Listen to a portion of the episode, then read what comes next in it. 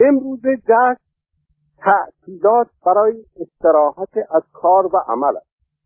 هر کسی کار خودش را در این روز تعطیل این فکر ریشه در ادیان سامی دارد. کار و عمل نشان مسئولیت از بهشت نشان رنج بردن در تبعید و قربت چنانکه در تورات در سفر پیدایش می آید که و آسمان ها و زمین و همه لشکر آنها تمام شد.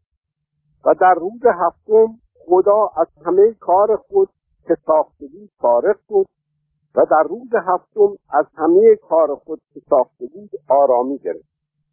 پس خدا روز هفتم را مبارک کن و آن را تقدیس کرد زیرا که در آن آرام گرفت از همه کارهای خود که خدا را و خدا آفرید و ساخت.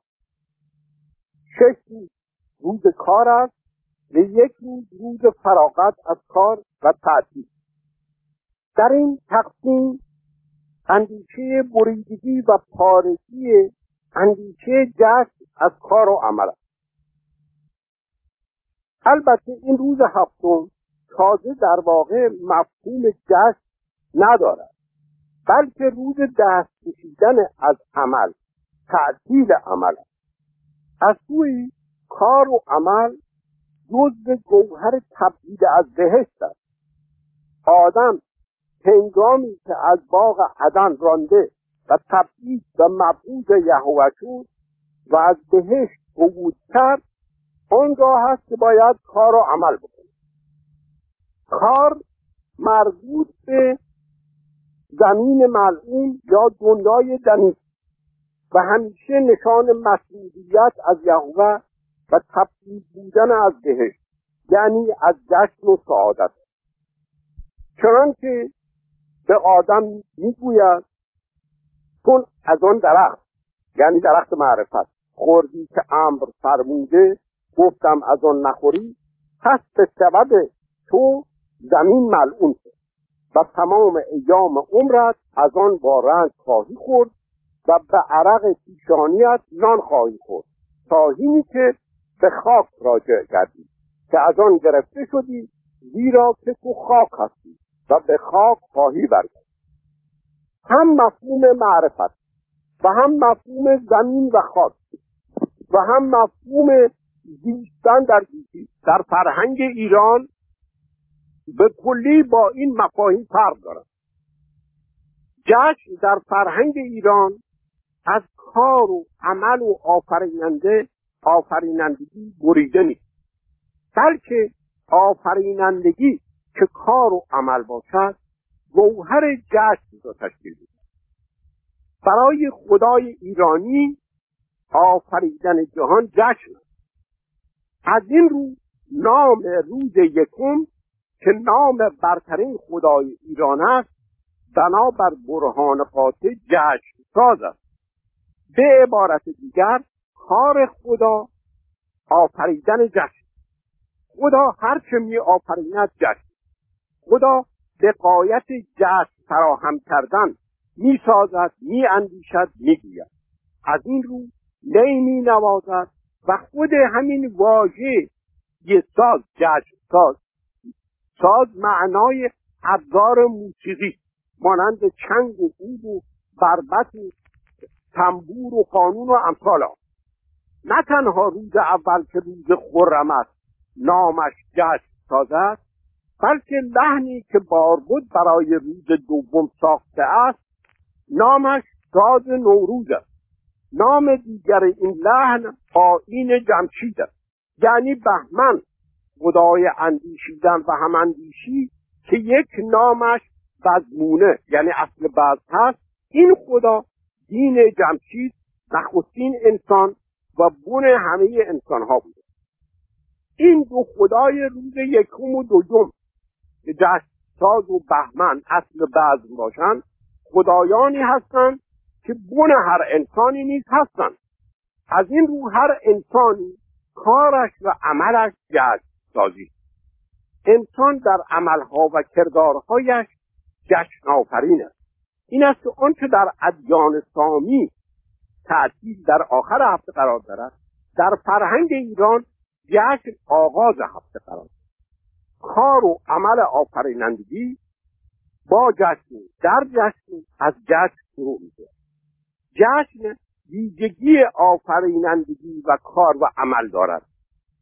جشن سازی در همون لحظه نخستین پیدای به معنای آن است که جشن خودجوشی هستی انسان است.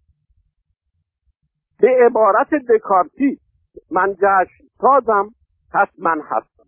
خیشکاری من آن است که جامعه آرمانی جشنگاه اجتماعی شهر خرم را بساز. چون بهمن که روز دو جنبو و اصل بزم است اصل میان همه انسان ها نیز هست.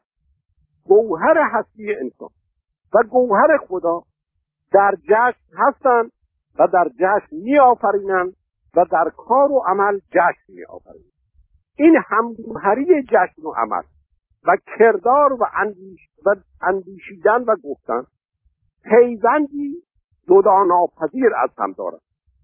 جشن و کار و عمل و اندیشه و گفته با هم اندیشتن و یک گوهر شدن اینها فلسفه دیگر از زندگی و اجتماع و آرمان اجتماعی می‌سازند. به همین علت ایرانیان شهر آرمانی خود را شهر خرم مینامیدند. داستانی هست که به زردوش نسبت داده می شود و شکل معجزه زردوش را پیدا کرده ولی خدای ایران خدای قدرت نبود که معجزه بکنه معجزه کردن با تصویر خدای قدرت پیوند خورده است. پس داستان ربطی به معجزه ندارد. این داستان داستان زایش هر انسانی بود انسان که از مادر زاده می شود هنگام زاده شدن در حین زاده شدن بهمن یعنی اصل خرد شاد اصل بذل اصل همپرسی اصل خنده با او می به عبارت دیگر از دین شدن فطرت انسان کار بردن خرد شاد و خرد بزماور و خرد خندان. اصل و واژه سخن. سروات سرو. سرووا. سرو علامت شاخی که در اون باز میدن وای همون آوایم که به معنای آوای نای یا سروج نای. سخن سروج نای. نه تنها اندیشه اندیشه انسان باید گوهر بزم و خنده باشد بلکه سخن اونی باید سروج نی یعنی جشن ساز باشد. همینطور در گفتار پیشین آمد که بازی شیدانه که زردوش به کار می‌برد به معنای جانفشانی برای دفاع از قداست جان از مهر گوهری و در شادی و جشن. اصلا چوب و سوگواری نیز چنین معنایی داشتند. با تبعید و طرد آدم و حوا از بهشت در ادیان اسلامی عمل و کار هم از ویژگی جشنیش بریده میشه عمل و کار در گیتی به هیچ روی ایجاد جشن و سعادت نمی‌کنه اینها در این حبوط سقوط به کلی از هم گسسته می‌شود. عمل و کار چون دیگر در خود جشن از این رو عمل باید پاداش و کیفری پس از عمل داشته باشه پس از زندگی در گیتی داشته باشه بدینسان سعادت اخرا جشنگاه است. اگر فرصتی دست داد من مفهوم کار و عمل را در آثار مارکس و همچنین مفهوم کار و عمل را در آثار فروید با این مفهوم ایرانی از کار و عمل مقایسه خواهم کرد و ویژگی فرهنگ ایران را در برابر مارکس و فروید نشان خواهم. این است که تبعید آدم از بهشت یک مشت معانی دارد که فرهنگ غرب و اسلام در این معانی استوار است. ولی فرهنگ ایران معنای دیگری از زندگی در گیتی در اثر این همگوهری جشن با کار دارد. ولی همه جشن های ایران که بنیاد فرهنگ ایران هستند بیمعنا و پوچ ساخته شده. چون این جشن ها در تصاویری که مردمان ایران هزارها پیش از تاریخ از زندگی و جهان و عمل و کار و مهرورزی داشتند بیان شده بوده. هم میترائیس که بر ضد این برداشت از زندگی و عمل بود و هم الهیات زردشتی که بر ضد این برداشت از زندگی و عمل بود شروع به دستکاری این تصاویر کرد. و بهترین راه از بین بردن جهانبینی اصیل ایران پاره کردن این تصاویر هستم و پاره کردن خود تصاویر از معانی اصلیشون. اساسا معنی هر چیزی در رابطه ای که با کل دارد مشخص میشه ما وقتی معنای یک چیز را می‌فهمیم که رابطی آن چیز را با کلش در نظر بگیریم طبعا وقتی آن چیز و تصویرش را از کل آن تصویر می‌بریم این چیز و تصویرش بیمعنا و پوچ می‌شود. همین بلا بر سر جشن های ایران نیز آمده جشن در فرهنگ ایران معنای آفرینندگی و عمل و جوش و جنبش برای آباد ساختن گیتی داشته است. چون واژه جشن یسنا و یزنا باشد به معنای نی نواختن. و زن که کانیا باشد نی بوده. چون ای از این رو نی نواختن یا جشن معنای زاییدن آفریدن افزودن گستردن داشته. جشن در فرهنگ ایران عمل کردن با شادی بوده. کار عمل جشن آفرین بوده. از این رو برای ایرانیان جشن دو برایند است یکی آنکه جامعه باید جشن همگانی بود. دوم آنکه عمل باید در خودش ایجاد جشن کند پاداش عمل در خود عمل. اینها سرندیشه های مدنیت ایران بود.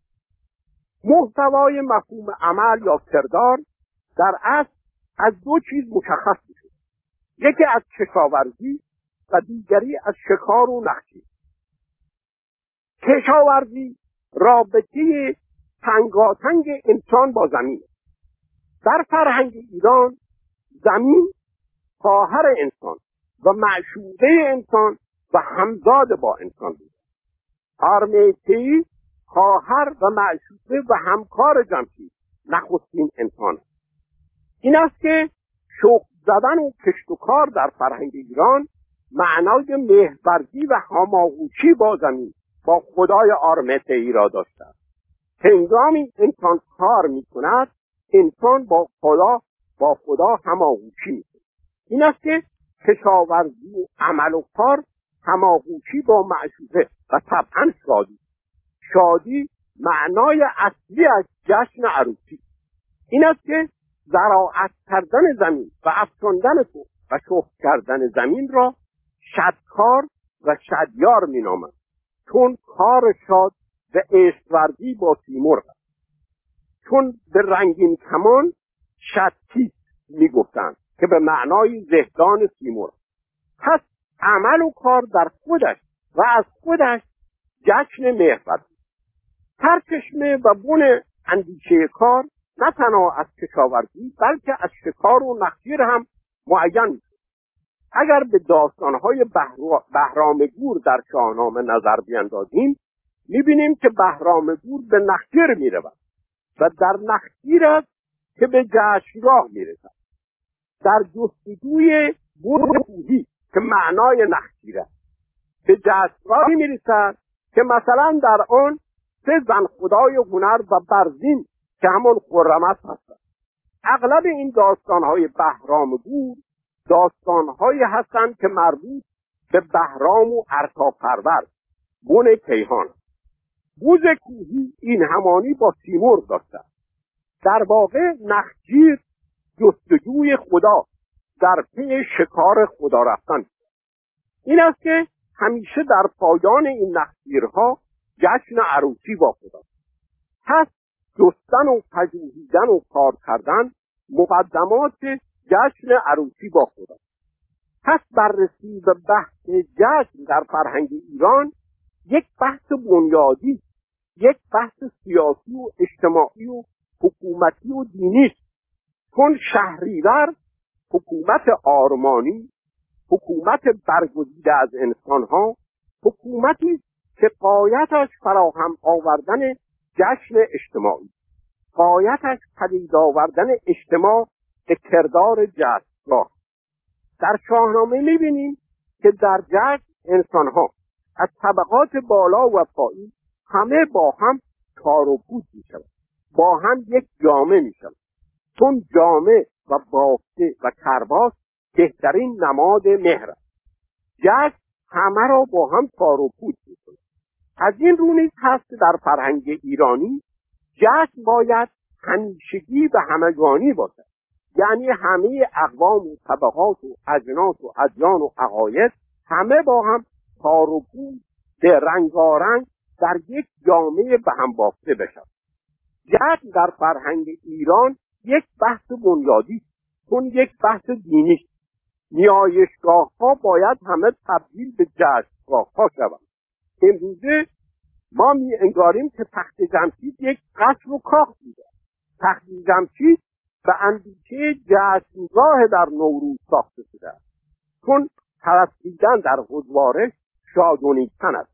یعنی پرستیدن چیزی جز شاد شدن و شاد بودن و شاد کردن یا جشن عروسی گرفتن نیست. جشن در فرهنگ ایران یک بحث بنیادی چون یک بحث فلسفی و خردورزی. خرد نشان دوشش از سراسر وجود شاد انسان هست. خرد جشن وجود انسان است این است که با هر کودکی در این زایش بهمن اصل اندیشیدن و اصل بعض می آمیزد این اشاره ها کفایت می کند که بحث جشن در فرهنگ ایران تنها بحث تعطیلات و تفریحات آخر هفته یا شنیدن مقداری داریه و تنبک یا پاپ موزیک یا به قول آخوندها در تازگی غسل نشاط نیست. جوانان مبارز ایران می‌خواهند که اجتماع ایران را بر پایه خرد شاد بحثنی بر پایه پیوند بزم و خنده و خرد بر اصل کیهانی آفرینندگی در جشن بگذارند. دیگران می‌خواهند این اراده به تغییر کلی در منش ایرانی را با مقداری تفریحات گذرا مرهمکاری کنند و کل جریان را تحریک و مست سازند. فرهنگ ایرانی یک انقلاب هزاره می‌خواهد نه یک برهم چسبانی وصله های ناهمگونه. ما باید از هر تصاویری را دریابیم که نیاکان ما در آن تصاویر اندیشه های خود را بیان می‌کرد و این اندیشه ها را از آن تصاویر بیرون بکشیم و به مفاهیمی برگردانیم که همه امروزه می‌فهمند و میگوارند. در داستانهای بهرام گور می‌بینیم که همیشه بهرام گور آتشی از دور می‌بیند که گرداگردش جشن و به دنسو میشتاب علت این است که این دو تصویر جشن و آتش با هم رابطی تنگاتنگ شده جشن یسنا باشد نواختن نی و سرود نی. تصویری بوده است که با آتش گرفته نی و نیستان آتش گیره هست. زود آتش می‌گیره. از این گذشته دور چشمه ها نیستان می‌روید. و چون نی گیاه خودرو و خودرایی که نیاز به هیچ کارنده و دهقانی ندارد پیکریابی اصل آفرینندگی و خودزایی و نوزایی و فرشگر یعنی جشنگاه چنان که رستم در خانه چهارم به نیستانی دور چشمه میشتابد و در اونجا جشن می‌گیرد.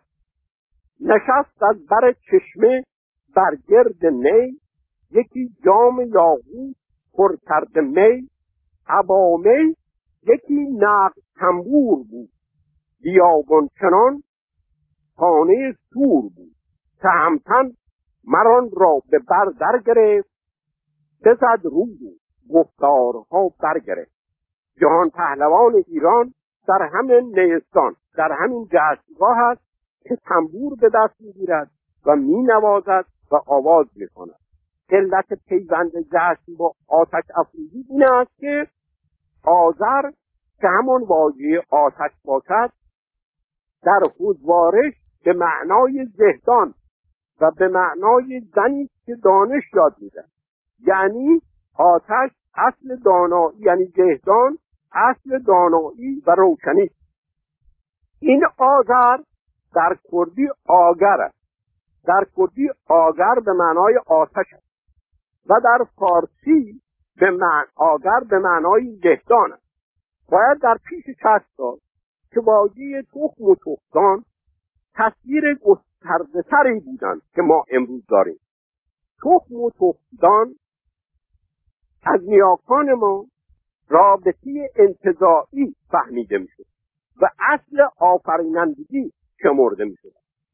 در ادیان اسلامی اله مقتدر که با اراده از خلق می‌کند جای همین زهدان و تخم گذارده البته زهدان و توخ با هم استوار بر اندیشه پیدایش و مهر بوده نه بر سراندیشه قدرت و امر. در کردی آگره همون آتش فارسی. در کردی به آتش آور هم می‌گیره. و آور معنای هم معنای آتش دارد و هم معنای آبستنی. این است که در فارسی آورندگان والدین بوده. و واژه آفریدن همین واژه آوریدن. و زن آفریتی نامیده میشه که زشت ساخته شده است و تبدیل به واژه افریته امروز شده پس اصل آفرینندگی را آتش بدین معنا می‌دانستند. این است که روز سال آتش سرچشمه و اصل آفرینش است. این آتش این پیروز شش قسمت میشه که شش گاهنبار شش جشن بزرگ ایران. آتش پخت می‌شود و اصل پیدایش آب اصل پیدایش زمین اصل پیدایش گیاه اصل پیدایش جانور اصل پیدایش انسان و بالاخره اصل پیدایش سیمور یا آسمان ابری که پنج روز آخر سال از این آتش ها که چنانچه دیدیم اصل زندگی باشن تخم زندگی باشن همه گیتی میریم. بنابراین آتش با آتش سوزان ما هیچ رابطه ای نداره آتش سوزنده در دوره میسرایی ها بنیاد کار و بنیاد مراسم دینی قرار گرفت. آنها روی آتش سوزان دست به هم می‌زدند و با هم پیمان میبستند. چون آتش سوزان آنها را مانند آهن و پولاد با هم می‌گذارد اساسا در میسرائیل اندیشه فلز گوهر انسان ولی در فرهنگ اصیل ایران گوهر انسان تخم گیاهی. آتش به معنای گرمای بنیادی زندگانی بود و معمولا این ششگاه هم باز که هر کدام پنج روز بودن نماد تقسیم شدن آتش به شش بخش بود. هر کدام از این آتش ها پنج خدا بود که زهدان پیدایش شش بخش گیتی. پنج خدا با هم یک آتش به یک جشن میده از این رو بود که آتش به این معنا مقدس. این خدایان که با هم یه آمیستن در مهرورزی به هم یک زهدان انتظایی. برای آفرینش آب زمین و گیاه و جانور و انسان و آسمان ابری یعنی سیمرغ مهرورزی خدایان در جشن یا آتش اصل همه های زندگی و حتی خدا این معنای آتش با مفهوم الهیات زرتشتی ناسازگار بود. این بود که کوشیدن در متون خود آن را تا می شود تاریک و مست و نامفهوم سازد حتی معنای آذر را عوض کردند و واژه زر را جانشین آذر ساختند که به تخم و تخمدان هر اصلاح میشه مثلا در گزیده های زادسپرم بخش سه درباره کیومرس می آید پاره هفتاد. در به سبب برتری در فلزات دیگر از جان و تخم آفریده. چون کیومرس گذشت یعنی مرد زر را سپندار مز یعنی زمین پذیرو درست دقت شود که با این کار همه داستان را بیمعنا ساخت. این اندیشه یعنی این در درست به عربستان رفت. و داستان عالم زر را در پشت آدم که الله با او پیمان تابعیت داده بود در قرآن به این واژه زر همون واژه زر و زراعت معرب آنها. درست به معنای بعد رفتاندن است و به معنای تخم است. و هم همون واژه زر در عربی به معنای پراکندن دانه افکندن بر زمین برآوردن زمین گیاه را و خود واژه ذرت که به آن گندم مکه هم می‌گویند از همین ریشه است. و درست واژه ذره در عربی به معنای ارزن است.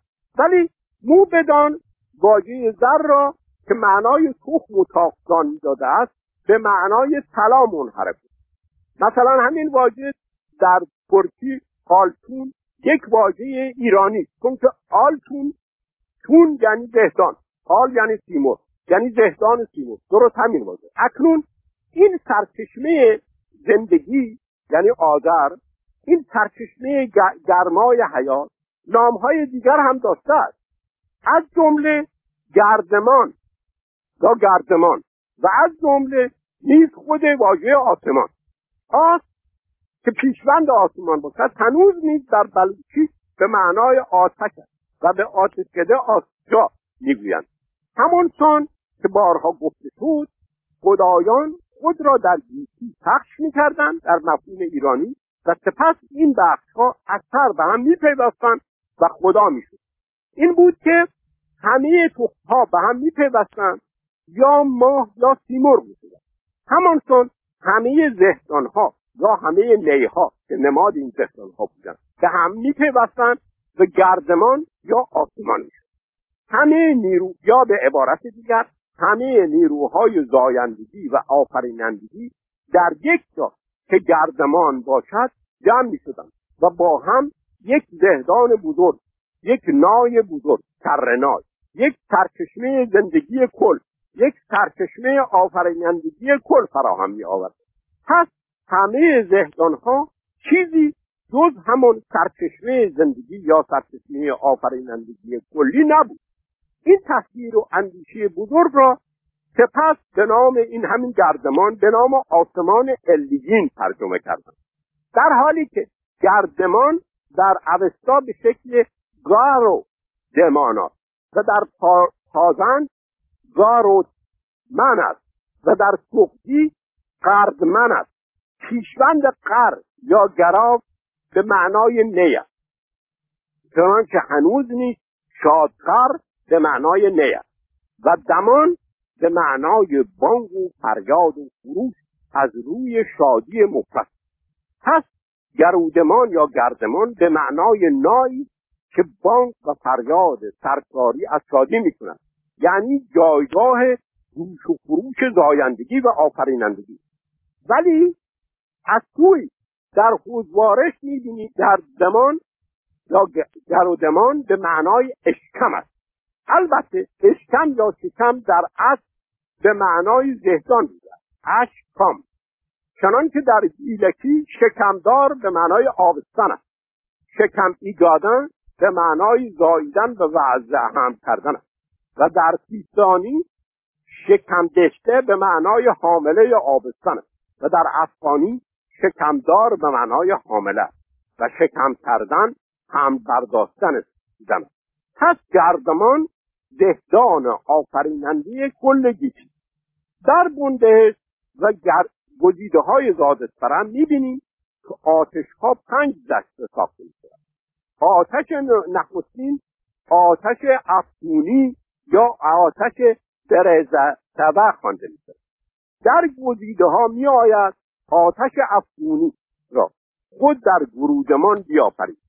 و تجلی آن فضایندگی آن این است که هر گونه ای را در سرشت پیش بیافزاید و سپس می آید که هستی و پیدایی این آتش ها در گیتی بیشتر در حکومت هوچنگ در بندهش یا در حکومت تحمورستی این آتش افغونی همون گردمان سرچشمه کل آفرینش در اینجا بررسی ما که پیدایش آتش ها در گیتی باشد با داستان شاهنامه درباره جشن صده گرفت. می‌کنه چون می‌بینیم که در اینجا پیدایی آتش ها در حکومت هوشنگ و تحموره نکته ای که باید در پیش چشم داشته باشیم آن است که دیده می شود که گرودمان که نایی که فریاد شادی از جهان را فرا می‌گیرد نخستین آتش. و این آتش است که هر گونه ای را در سرشت خودش می پس اصل آفرینندگی و افزایندگی همه گونه ها همون کن که گفته شد ویژگیش این است که همه را چه خدایان باشند چه انسان ها در هم پرسی در دیالوگ با هم میآمیزند. در روز دهم ماه بهمن که روز آبان است. یعنی روز آناهیت است که خدای رودها می رپیتاوین خدای گرما به شکل برق یا آزرق فرود می آید و در زهدان زمین که آرمتهی باشد فرو می رود و زیر زمین را که چشمه ها و ریشه های درختان و توف ها باشند گرم می پس بهمن سه خدا را با هم می آمیزد در این یکی راپیتاوین یکی آناهیتا یکی آرمتهی رپیتاوین با نواختن نایش همه چیزها را در زیر زمین گرم یعنی در زیر زمین جشن برکنه و آناهیست که خدای روزهاست اصل آب است. همه را آبیاری و آرمتی دهدان است. این سه خدا با هم سه داه یعنی سه دوش ده سه پرستار. کنی سه زن خدا. معنای دقیق داه در سیدنه ابو ریحان می‌توان آن را یافت. در سیدنه ابو ریحان میآید که گل بستان افروز که گل روز فروردین است. یعنی با فروردین این همانی دارد. این گل اسمش داه است. و فروردین همون ارتا فرورد است که یا ارتا فرورد ماده یعنی سیمون هم داه هم فروخ در سیدنه میاد که نام این گل بستان افروز. یعنی چی؟ یعنی اینها نام همین خدا.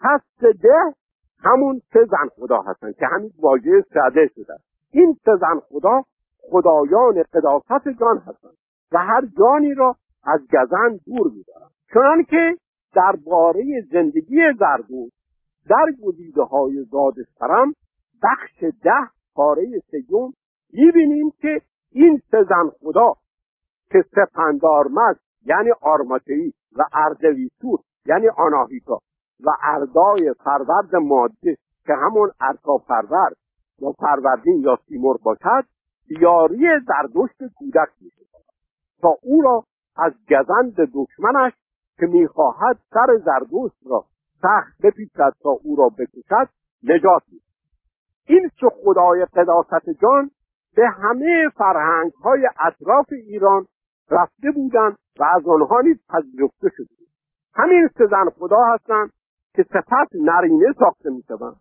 و زن ابراهیم ساره را به آبستنی میآیند. همین سه زن خدا هستند که به دیدن عیسی کودک در هنگام زاده شدن میشتابند. و همین سه خدا هستند که به نام سه فرشته سینه و شکم محمد را در کیتگی میگشایند و پاک می‌کنند. ببینید این مفهوم این مفهوم به همه این اطراف در همه ادیان نفوذ کرده. جشن صده در اصل چنین بوده یعنی آمیزش سه زن خدایی که از قداست جان نگهبانی و هیچ ربطی به ده صده هیچ ربطی به عدد صد نداشت صد معنای ده نیز داشته است که همون روز دهم بود و ده مانند عدد صد نماد ستا یکتایی بود. سه تا ستا می شود نه. و این نقطه از یک یک می‌روید. صد هم همین ویژگی را دارد. جشن صده را در اصل جشن هفت هفته نیز می‌گفتند. هفت هفته جشن می‌گرفتند تا به آخرین جشن پنج روزه آخرین پاره آتش است برسد جشن صده در واقع از دهم بهمن آغاز می‌شد تا به نخستین روز نوروز میشه رپیتاویل که در دهم بهمن یعنی روز آبان به زیر زمین می‌رفته است تا زیر زمین چشمه ها و قنات ها و ریشه گیاهان و تخمه ها را گرد کند از سر در نخستین روز سال از زمین از شکم آرمتهی زاده میشه و به فراز درختان و آسمان میره جشن صده از دهم بهمن شروع می‌شده است و تا به پایان سال طول می‌کشد. این جشن را حتی امویان می‌گرفتند. این واژه بهمنجنه یا بهمنگان را ابوالفرج اصفهانی در کتاب اغانی در شرح حال ولید ابن یزید ابن عبدالملک مروان به کار بود و در داستانی که از ولید می آورد می بینیم که جشن هفت هفته به همین جشن از بهمن تا نوروز گفته می هنوز در دمشق در اون موقع جشن هفت هفته می گرفتن و حتی ولید به فارسی می‌گوید هفت هفته. هر هفته به شراب خواهم نشست لعصبهن هفت هفته. سپس کوشیده می شود که جشن صده در داستانهای دیگر به شکل دیگر روایت کرد و به آن معنای دیگری داده شود که از اصلش دور شود. رسم جشن صده افروختن آتش روی بام ها است. چون بام خانه مانند بام آسمان سپه یا بام زمان سه لایه دارد که با هم سقف زمان و آسمان را میده بام در خوزوارش پنج نام که به معنای خوشه آسمان یا سقف یا بام خوچه که بر فراز درخت زندگی می‌روید. سقف را در کرسی چاپیته می‌گوید. و در عربی به کوچه سرپوشیده سابات می‌گوید و شهر بلاساباد نزدیک تیفون حتی در اصل اسلامی سابات نامیده می‌شود. و همین واژه است که در عبری ساباتیل یعنی روز سبت روز سابات شده است که همون سقف سپهر است. چون سقف را که سه روز آخر ماه باشد امروز در متون پهلوی و اوستا زامیاد و مارسفند و انقران می‌خواند ولی در اصل چنان که از آثار الباقیه ابو ریحان می‌توان دید نامهای رامجید و ارکافرورد یعنی مارسفند همون خود ارکافرورد آفریکی دهمه بوده. نامیده میشه و رامجید و ارکافرورد و دهروز یعنی بهرام. این سه چنان که از در گذشته می‌دانیم با هم پخ و خوشه و زهدان زمان و همچنین آسمان و همچنین انسان. سه فلک پایان که سقف آسمان باشد اینها هم همین ستا بود. من از اینها میگذرم چون که اینها بحث جداگانه است و یک در یک فرصت دیگر خواهد کرد. اینها با هم نماد خوشه بودند که زمان و زندگی از نو در پایان از آن میرو از این رو گرودمان نامیدوستند گردمانان هم. این همون آتش برزی سوزه است. یا آتش افزونی که گفتیم. برزی معنی عروسی و سبه معنای نوزاد دارد یعنی این آتشی که نماد امید به نو آفرینی و فرشگرد و رستاخیز است که به زودی خواهد رسید. در آثار و باقیه می آید سبب اینکه در این شب آتش روشن می شود این است که چون زحفاک قرار گذاشته بود هر روز دو نفر بیاورند و برای ماری که به دوش او بود دماغ آنها را غذا قرار دهند و شخصی که موکل به این کار بود پس از آمدن زحاک به ایران ارمائیل نام شخص موکل یکی از این دو را آزاد می و توشه ای می و او را امر می‌کرد که به جبل غربی دماوند ساکن شد و به آنجا برود و برای خود خانه ای بسازد. چون فریدون زحاک را گرفت ارمائیل را حاضر کرد و خواست او را پاداش بخشد. ارمائیل اشخاص را که از قتل باز داشته بود فریدون را اخبار کرد و یک رسول از فریدون خواست که به کوه دماوند برود که تا حقیقت قضیه را به فریدون ارائه دهد. و چون ارماییل به کوه دماوند رسید آزاد شدگان را امر کرد که بر پشت بامهای خود هر یک آتشی بیافروزند پایان. در واقع این داستان برای نجات از گزن و کشتار و قربانی های زهاب و در راستای معنای قداست جان به کار برده. و ارمائیل همون آرمتئیس که در این سه خدایی که ما در بالا نام بودیم سه خدای قداست جان یکی از اون. ولی در شاهنامه پیدایش آتش و فروغ در گیتی شکل یک داستان بنیادگذاری گرفته است. در حالی که آتش خودش اصل زندگی و اصل بنیادگذار بوده این ستایشتا که بون کیهان و انسان است و سقف زمان و آسمان است سنگ هم نامیده میشه. از این تصویر سنگ در داستان هوشنگ استفاده شده. ما امروز به سختدلی و قصاوت سنگ دلی میگیم ولی اگر نگاهی به داستان زیتورامین بیاندازیم می‌بینیم که اوج مهرورزی به همدیگر نیز سنگ خوانده میشه در تکسی یعنی سیستانی می‌بینیم که سنگک به معنای رحم و زهدان زن است. همون نان سنگک البته نان هم من بحثش رو خواهم کرد که چنین معانی داشته و در فارسی سنگم به معنای اتصال و امتزاج دو کس یا دو چیز را با هم گیرد مثلا به بادریسی دو یعنی فلکه دو که در گلوی دو هست و همه نخها آنجا جمع می‌شوند سنگور می‌کنند چون همه نخها را با هم جمع می‌کنند. و یعنی با هم مهر به مهرورزی وادار می‌کنند و در کردی سنگ به سینه و جوالوز می‌گویند که چیزها را به هم می‌دید البته سینه یکی از معانی بنیادی است یعنی پستان. و در و درست از همین واژه سنجر ساخته میشه که در کردی شعله بلند آتش بود. و سنجران شعله ور شدن آتش. در فارسی سنجر به مردمان صاحب حال و وجد و سماع میگن یعنی مردمان جشنی. مقصود آن است که دیده شود واژه سنگ با مهر و آتش و جشن سر و کار دارد. در اشعار مولوی دیده می شود که سنگ جمع زن و سوهر یعنی نرینه و مادینه و هم سرچشمه آتش و هم سرچشمه آب است. به همین علت این خدای نریوسنگ خدایی که همه نیروهای زمیر انسان یعنی چهار نیروی زمیر انسان را به هم پیوند میدن از این رو سنگ خوانده این واژه سنگ در شکل سانقه در عربی به خون سیاوسان گفته می‌شود.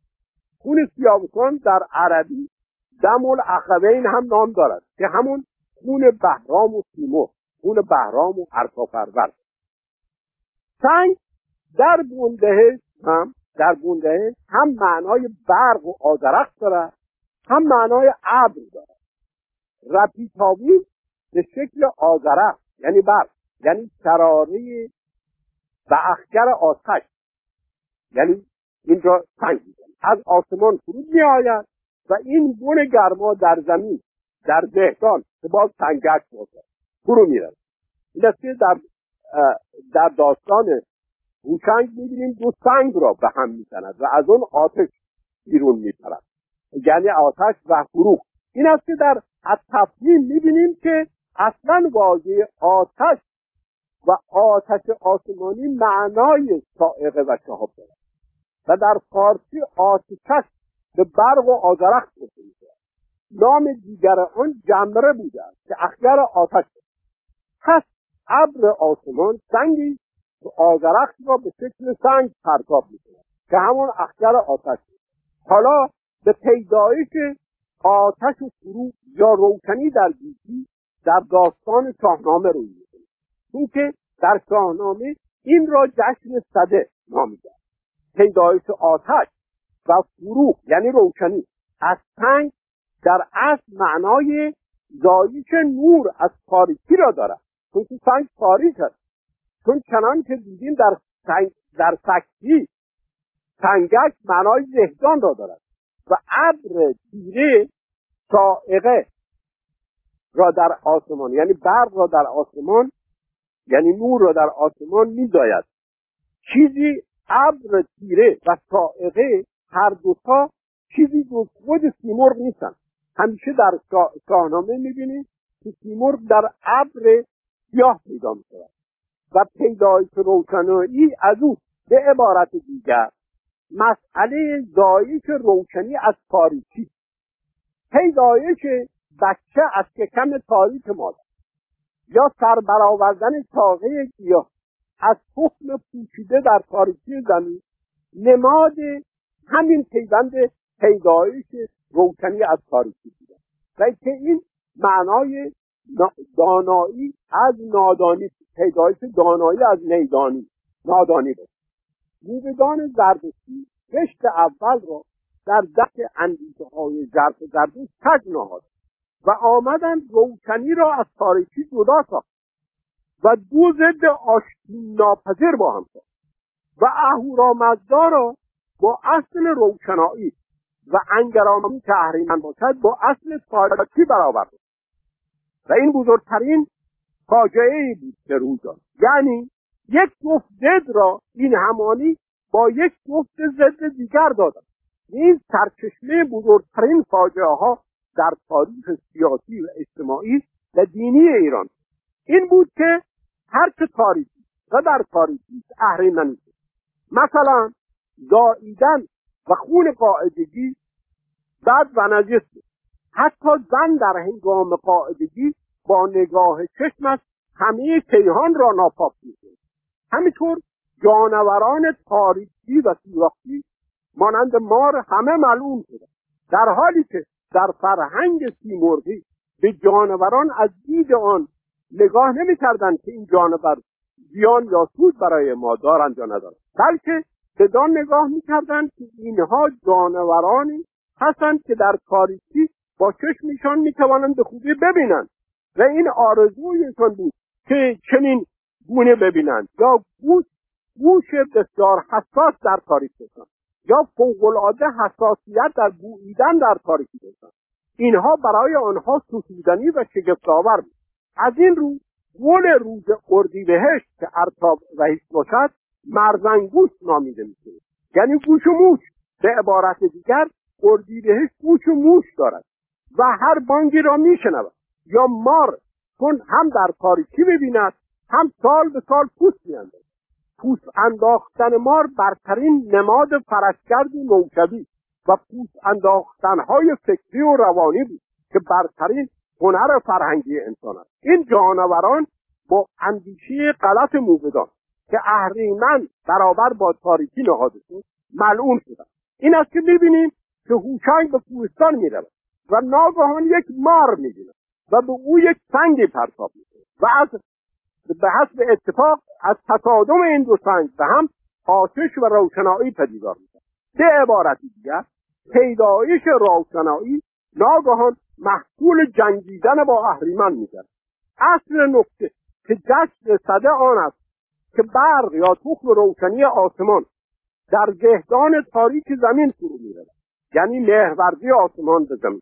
و در آنجا ایجاد گرمی و جشن می‌کند تا در نخستین روز سال که نوروز باشد در جهان زاییده بشود.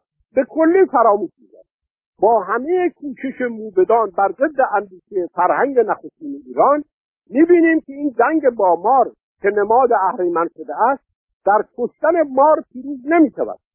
فروغی پدید آمد از هر دو سنگ دل سنگ گشت از فروغ آزرنگ نشد مار کشته.